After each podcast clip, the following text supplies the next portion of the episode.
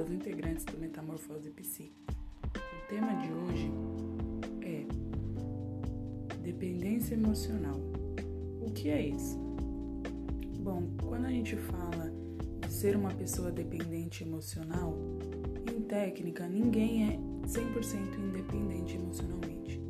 Todos nós carecemos de uma dependência emocional em alguém, seja com nossos filhos, com as nossas mães, nossos pais, as pessoas que a gente mais gosta, em relacionamentos amorosos. De certo modo e até certo nível, todos nós somos dependentes emocionais. Tal qual, se não formos, tem alguma coisa de errado. Não tem como sermos 100% independentes emocionalmente. Isso já caracterizaria um transtorno mental. Porém, como dizemos na psicologia, os extremos nunca é bom.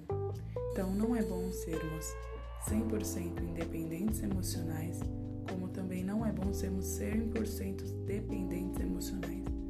A dependência emocional, quando ela começa a trazer e acarretar coisas ruins nas nossas vidas, no nosso cotidiano, é quando nós perdemos a nossa individualidade, a nossa singularidade, a nossa independência em relação aos nossos sentimentos, aos nossos desejos, às nossas vontades e às nossas necessidades.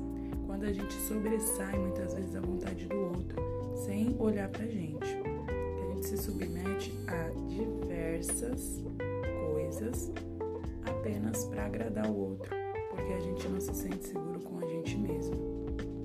Então, muitas vezes a gente toma baseadas no outro.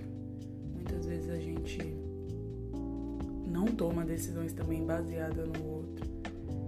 Às vezes a gente aceita coisas baseadas no outro, levando aí como exemplo um relacionamento amoroso. Muitas vezes a gente empurra com a barriga com medo de se ver só, de se estar só, de estar em própria companhia. Ou às vezes um relacionamento aí de mãe e filho, da aprovação da sua mãe para com você, da aprovação do seu filho para com você dependência emocional é uma construção, né? então a gente tem que tomar muito cuidado é, para que a gente não sobressaia os desejos do outro aos nossos desejos. É sempre buscando o equilíbrio.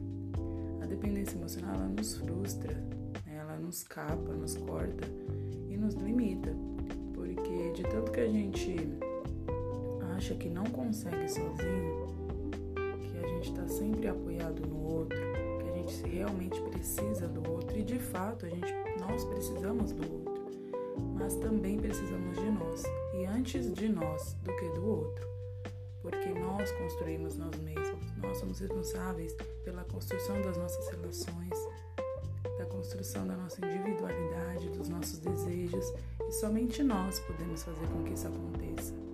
A gente já falou isso em alguns psicasts passados, que se você não escolher, alguém vai com certeza não vai ser uma escolha é, consentida, consciente.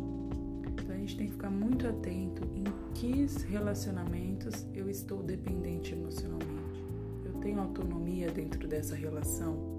Não autonomia no sentido de ser autoritária, autonomia de poder e conseguir exercer quem eu sou plenamente, integralmente.